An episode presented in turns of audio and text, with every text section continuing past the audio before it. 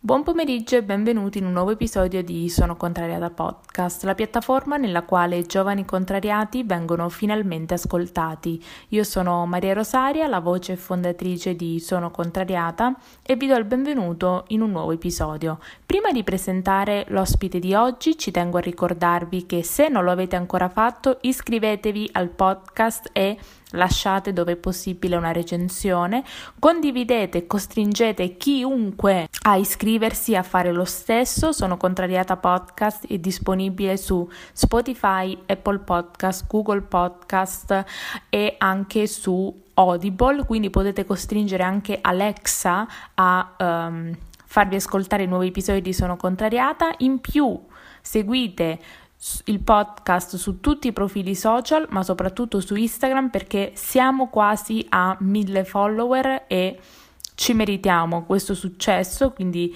raggiungiamolo insieme, condividete il profilo e seguitelo che è sonocontrariata.podcast. Mi raccomando, confido in voi, eh, taggate i vostri amici, parenti, chiunque, costringete anche lì a seguire il profilo perché male non fa. Ultimo, per, ma non per importanza, vi ricordo che se anche voi, come l'avvocato Giuseppe Di Palo, volete condividere con me e con gli ascoltatori di Sono Contrariata Podcast la vostra storia di successo personale e o professionale, potete farlo gratuitamente vi basta andare su www.sonocontrariata.com slash podcast, compilare il brevissimo questionario e sarete immediatamente ricontattati da me. Quindi, eh, bando alle ciance, direi di presentare l'ospite di oggi che è l'avvocato Giuseppe Di Palo. Quando guardate le serie tv su Netflix che parlano di avvocati o di studi legali, vi siete mai chiesti come fa un avvocato a difendere una persona che è palesemente colpevole? La risposta a questa domanda è in questo episodio, grazie all'avvocato Giuseppe Di Palo, avvocato penalista. Abbiamo affrontato questo argomento, ci ha raccontato il suo percorso che lo ha portato a div- diventare avvocato penalista e in più abbiamo parlato dell'altro aspetto completamente diverso da quello che è l'immaginario comune della sua professione, ovvero il suo profilo TikTok quasi a 50.000 follower, le sue interazioni sono alle stelle e ci racconterà quali sono stati i suoi segreti, ci racconta come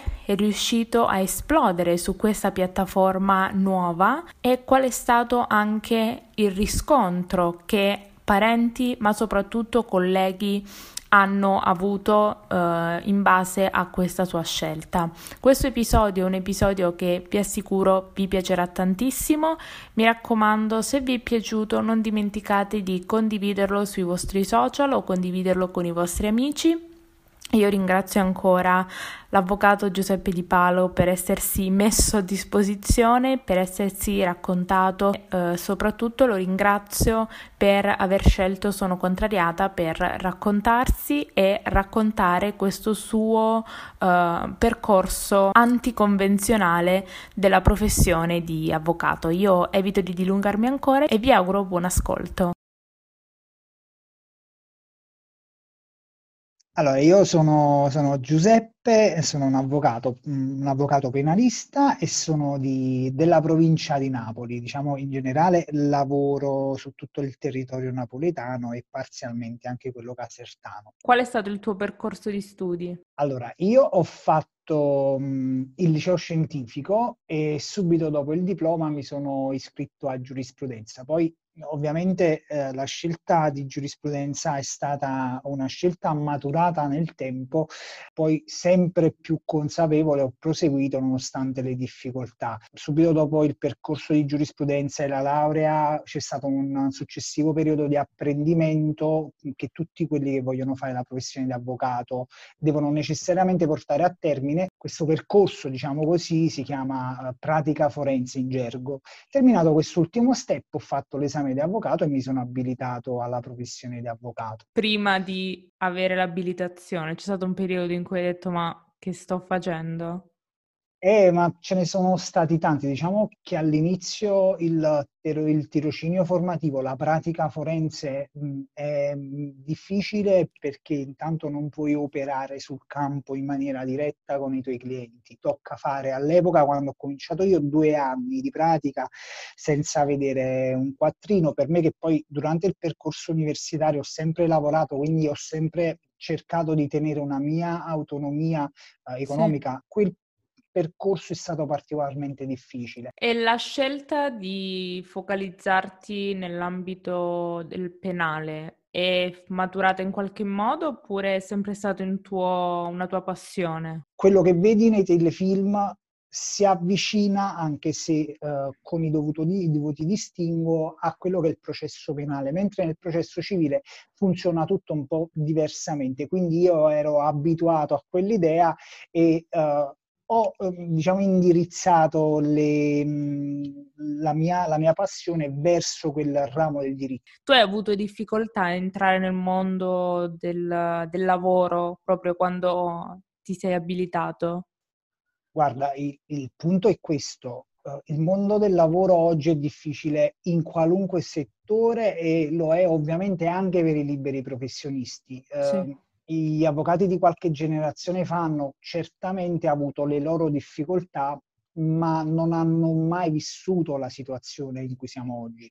Sì. Io, come tanti colleghi della mia età, eh, questa situazione la stiamo subendo ed anche tanto, ma c'è sempre chi tra noi si distingue e prova a trovare delle vie alternative, vie diverse per lottare nel mondo della libera professione e per rimanere nell'ambito della, dell'avvocatura. Io di fatto sto provando ad essere uno di quelli che lotta per continuare ad essere un avvocato. E, allora, questa è una mia curiosità, puoi rispondere come puoi non rispondere. Quando io guardo i processi oppure quando fanno, quando guardo una serie tv, la mia prima domanda è come fa un avvocato a prendere le parti de, eh, di una persona che si affida ai suoi servizi senza farsi condizionare dal proprio giudizio personale? Quando eh, ricevo una persona che magari so essere o essere stato un delinquente, sì. io quella persona non la vedo per quello che ha fatto, ma per le istanze e i diritti che quella persona rappresenta. Nella mia vita professionale ho incontrato tantissime persone che sono state vittime di una cattiva giustizia. La cattiva giustizia le persone la pagano sulla propria pelle e con il proprio futuro, perché una persona che viene giudicata colpevole erroneamente, quello strascico se lo porterà dietro e gioca forza per tutta la vita. Ok? Sì. Quindi io non mi baso sulla persona. Per me puoi essere un criminale come puoi non esserlo. Io guardo a quello che tu hai fatto davvero e ai diritti che, che ti spettano nella qualità di, di persona. E io difendo i diritti delle persone, non difendo le persone. Io i processi non li vinco e non li perdo. Io voglio fare giustizia nelle aule. Se una persona merita 10 anni, ok, di galera, perché ne deve prendere 15? Grazie, veramente, grazie mille per questa risposta. Ma gra- e... grazie, a te, grazie a te per avermi fatto questa domanda. In realtà è un po' complesso perché io comprendo anche il dubbio. Io da un punto di vista morale non posso che condannarlo. Sì. Quanto merita? Merita 10 anni? Perfetto, facciamoglieli fare anche 10 anni. Però posso capire una cosa.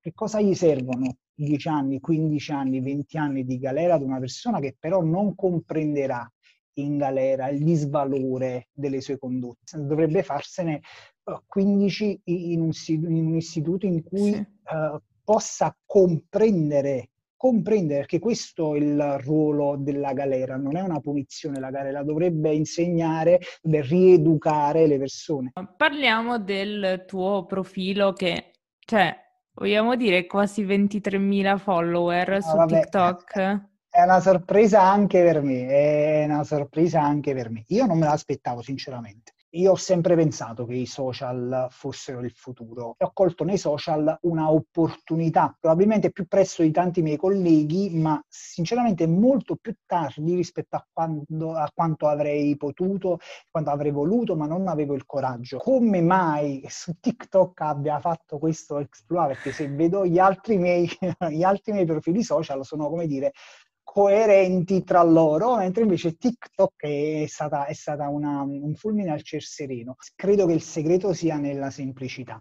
Sì. spiegare delle cose fondamentalmente molto complesse, spiegarlo in maniera semplice e lineare. Tu pensi di essere stato un po' in ritardo rispetto a quello che era la tua idea? Come ti sei convinto? Cioè, come hai detto, vabbè, dai, proviamoci?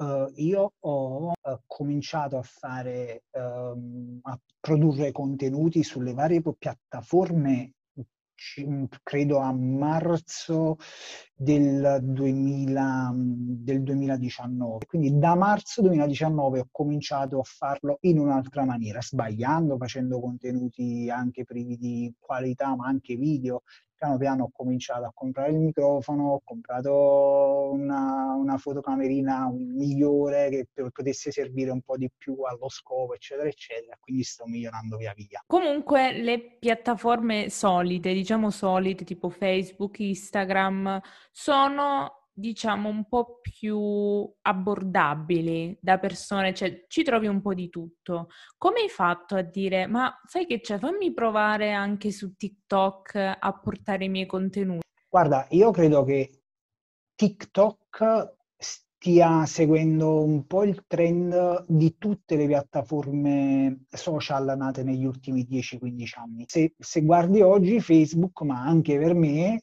è diventato uno strumento utilissimo per molti professionisti e molti imprenditori. E secondo me essere primi su una certa piattaforma significa avere poi nel futuro un vantaggio competitivo con, con gli altri, eh, anche a costo di apparire, tra virgolette, lo dico, antisociale, cioè nel senso una, pers- una persona che va contro il trend di una certa piattaforma. Vanno i balletti, sì. tu ti metti a parlare di galera, di reati, di minacce, eccetera, eccetera. Qual è stato il riscontro delle, delle persone che appunto che conosci, magari familiari, amici o anche altri, altri tuoi colleghi, nel, dal fatto che ah sei così presente allora, in questa piattaforma? Diciamo l'impatto su gran parte delle persone che conosco, che ho conosciuto per uh, vicende diverse da quelle della, dell'avvocatura è stato positivo. Tra colleghi ovviamente la cosa è diversa. Uh, qualcuno so che non ha detto cose proprio carine per questa mia attività social, ma in tutta onestà io evito ogni tipo di considerazione di, che, che fanno queste persone. Il punto è che io sono convinto che chi critica la mia attività social eh, abbia anche un pizzichino di invidia, perché io almeno ho avuto il coraggio e ce n'è voluto di coraggio per, per, mettermi in gioco, per mettermi in gioco pubblicamente, per metterci la faccia. E metterci la faccia comunque, prima di farlo, ho dovuto accettare il fatto, già sapevo che nel momento in cui ci avrei messo la faccia sui social ci sarebbero state delle critiche e quindi dovevo essere disposta ad accettare sia le critiche sia i commenti stupidi. Ma comunque eh, la cosa che ho notato, a differenza di molti altri profili anche che non strettamente legati alla tua professione, in generale chi si mette uh, in gioco in queste nuove piattaforme, qualsiasi sia la professione, uh, ci sono quei video che uh, magari raggiungono tantissime visualizzazioni, poi altri che ce ne sono meno. La cosa che mi ha colpito dei tuoi video, anche quelli con, che non sono virali, è la quantità di engagement nei commenti perché anche se le visualizzazioni non sono tante in alcuni video rispetto che ad altri, la conversazione che si fa nei commenti c'è sempre. No, no, ma io, eh, guarda, devo essere sincero, come dicevo, l'impatto è positivo anche per, per questa ragione, per quanto non abbia ben compreso uh, quali siano uh, le caratteristiche che deve avere un video affinché possa avere più visualizzazioni oppure affinché possa destare più interesse uh, nelle persone, fatto salvo ovviamente per gli argomenti che qualcuno ovviamente è di, di chiaro interesse. Però mi fa piacere. Mm, se devo trovare una ragione a questa cosa è perché mm, mi sono costretto a ripetermi, probabilmente perché lo faccio in maniera molto semplice, che se da un lato apparire superficiale, quindi come dire donzinale, un po' lasciata al caso, dall'altro invece viene apprezzata questa semplicità, quindi magari qualcuno si incuriosisce e chiede, perché per lo più sono anche domande, avvocato, ma quindi questa, questa cosa qua si può fare anche in questo altro ambito, ma questa cosa è possibile farla anche se mi trovo in un certo posto a una certa ora e uh, con un certo tipo di persone.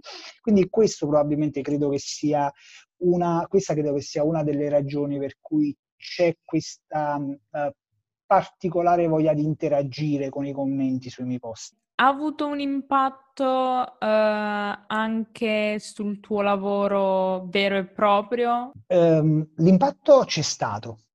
Come ti dicevo all'inizio, proprio quando ho aperto la pagina Facebook, all'inizio mh, mm, praticamente zero. Poi pian piano uh, l'impatto si è fatto sentire un po' di più. Uh, tra i social e Facebook, quello che ad oggi, nonostante abbia eh, minore seguito rispetto a TikTok, è il social che oggi mi dà maggiori soddisfazioni da un punto di vista professionale. Il 2020 è stato l'anno uh, di tutti che uh, hanno reinventato la propria professione mh, mm, via social o comunque online.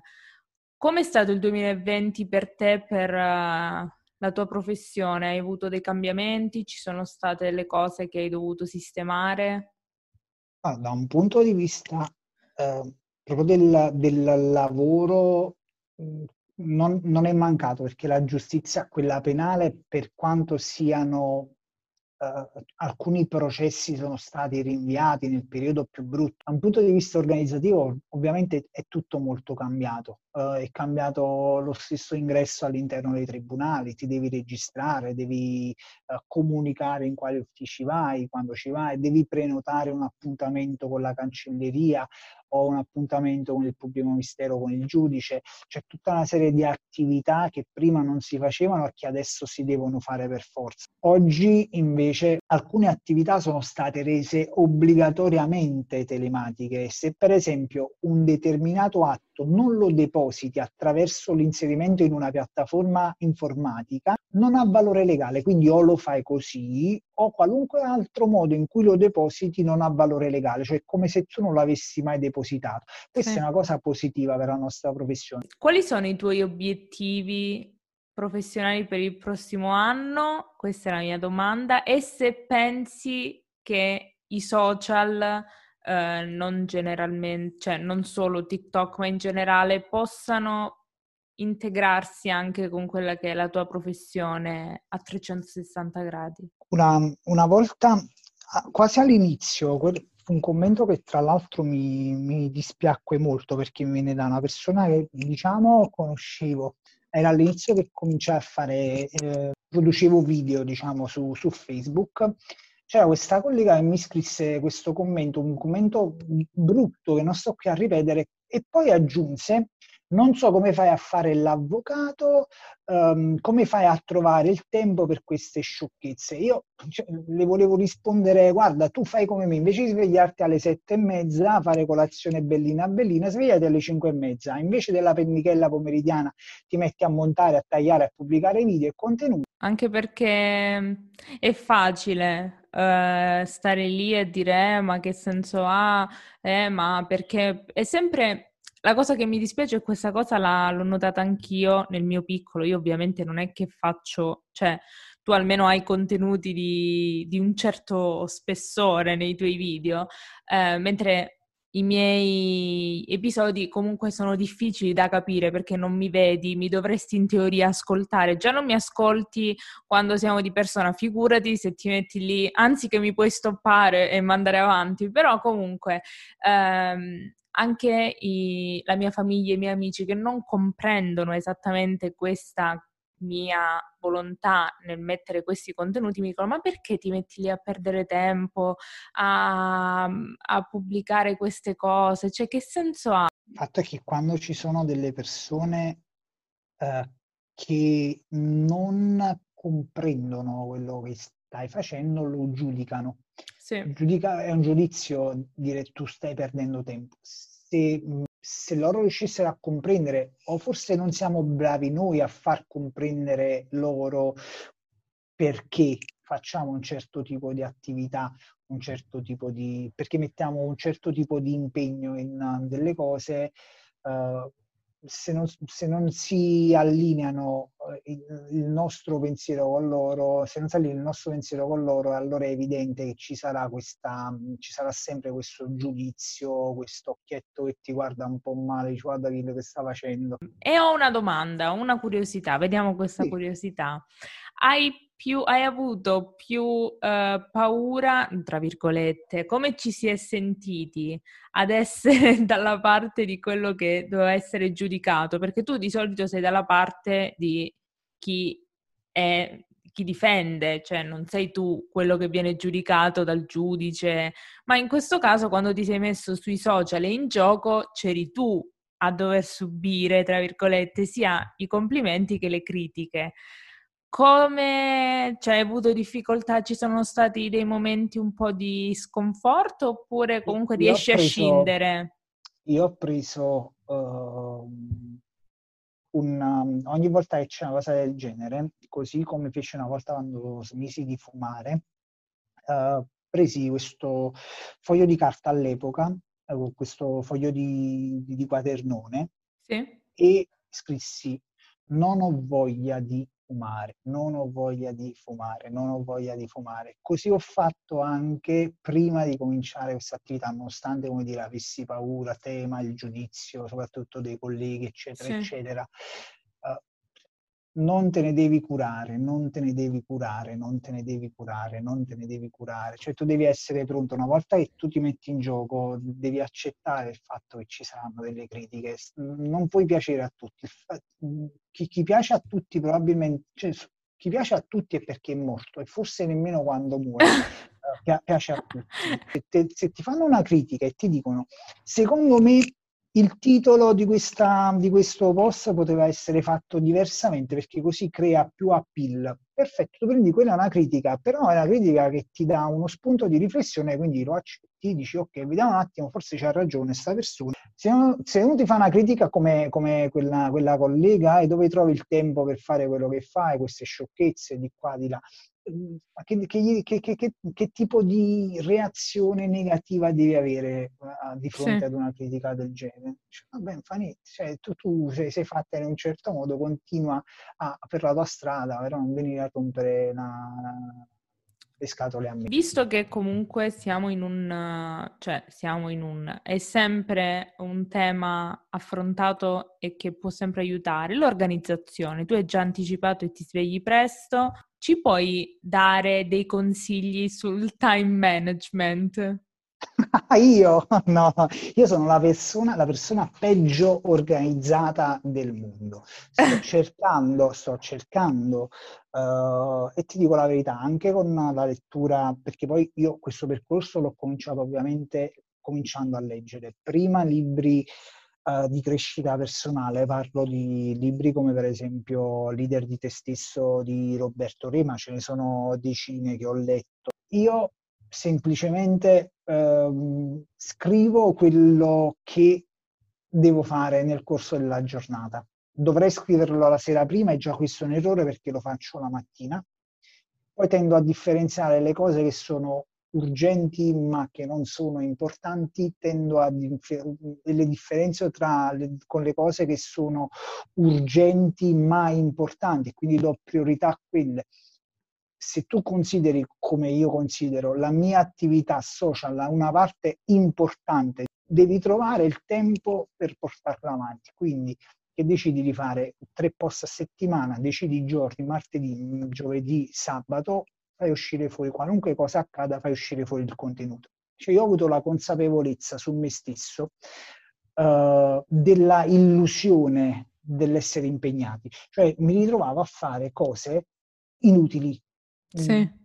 Però l'idea era, eh vabbè, ma io sto facendo questo, sì, ma che, che, senso c'ha che tu adesso stai togliendo la polvere dalla piantina? Cioè, tu devi fare, che ne so, devi scrivere un atto che devi depositare. Entro dopodomani ti metti a pulire la, la piantina adesso, fatti l'atto e domani mattina ti pulisci la piantina. Cioè, l'illusione, l'illusione di essere impegnati che ci fa perdere di vista le cose importanti. Quindi una volta organizzati in questo senso, in questo senso cioè dividere le cose importanti da quelle meno importanti, poi tra quelle importanti scegliere quelle quelle più urgenti e quelle non urgenti, ti fai una scaletta del, del, percorso che sarà la tua giornata. Beh, io ti ringrazio perché effettivamente, a parte che uh, avere consigli sull'organizzazione in generale Uh, è sempre una cosa che fa piacere. Hai parlato anche di libri, c'è qualcosa che vuoi consigliare in particolare che pensi che tutti debbano leggere? Eh, io, mm, vabbè, consiglierei, se vogliamo metterla da, mh, mm, sul piano della letteratura uh, e al tempo stesso sul piano della motivazione, io consiglio il uh, Gabbiano di, di Livingstone. Quello, quello, è la base, secondo me. Poi da, okay. lì, da lì, uno può, può, spaziare. Tanto contenuti anche online, gente che consiglia libri, ce ne, sono, ce ne sono tantissimi. C'è qualcosa di Giuseppe che i tuoi follower non sanno? Cioè, togli l'avvocato, c'è qualcosa di te che ancora i tuoi follower non sanno? Guarda, quello che non sanno è perché io lo tengo nascosto, quindi è bene che non lo sappiano. Comunque, al di là, di, di, di di questo, no, non, non c'è gran che della mia vita che sia, come dire, uh, di pubblico interesse che possa interessare. La cosa che mi ha colpito è che, oppure questa è la mia percezione, che uh, tu dai con la tua piattaforma la possibilità alle persone di fare quelle domande che tutti diciamo, secondo me questa domanda è un po' scema. Dai la possibilità alle persone di non sentirsi giudicate, di poter esprimere quelli che sono eventuali dubbi di una cosa che fondamentalmente non si conosce. Ah, è certo, è guardare con un occhio privo di giudizio, diciamo così, le domande che ti fanno. Io preferisco una domanda, tra virgolette, stupida, ma che viene da una persona che magari non ha studiato e che si pone giustamente un, un dubbio. Preferisco questo a, a, al di là delle critiche, ma alla persona che dice no, non è così, che magari fa, fa, tutt'altro nella vita. Preferisco che mi facciano una, una domanda che dal mio punto di vista che conosco la cosa può sembrare stupida, ma che da un punto di vista diverso dal mio non è per nulla stupida. Eh, eh, io consiglio di seguirlo in, ovunque. Grazie per eh, appunto aver spiegato e essere stato trasparente anche nella spiegazione e soprattutto di essere stato ehm, in grado di spiegarlo in parole semplici. Ti dico in parole semplici perché delle volte io quando parlo con persone che hanno una professione così, come dire, uh, molto piena di parole mm, pesanti, di termini aulici, mi sento un po' in imbarazzo, quindi ti ringrazio per aver tenuto le cose più semplici possibile. Sì, e... Allora, sono, sono, io che ringrazio te per avermi dato spazio, per avermi dato questa opportunità. Uh, quanto alla semplicità, credimi, lo faccio anche nella mia professione, tendenzialmente anche nelle cose che scrivo. Uh, non bisogna essere artefatti, inutili latinismi, inutili paroloni che poi appesantiscono solo il discorso. Quindi ti ringrazio per, per, per il complimento, sono felice che sia arrivato a te e che arrivi poi a chi, a chi mi segue. L'episodio è concluso, io spero vi sia piaciuto, non dimenticate di iscrivervi, condividere e lasciare un feedback positivo dove è possibile al podcast. In più Uh, vi ricordo di condividere e seguire la pagina Instagram sonocontrariata.podcast. Io ringrazio ancora l'avvocato Giuseppe Di Palo per aver scelto Sono Contrariata e noi ci vediamo come sempre ogni giovedì alle ore 14. Ciao!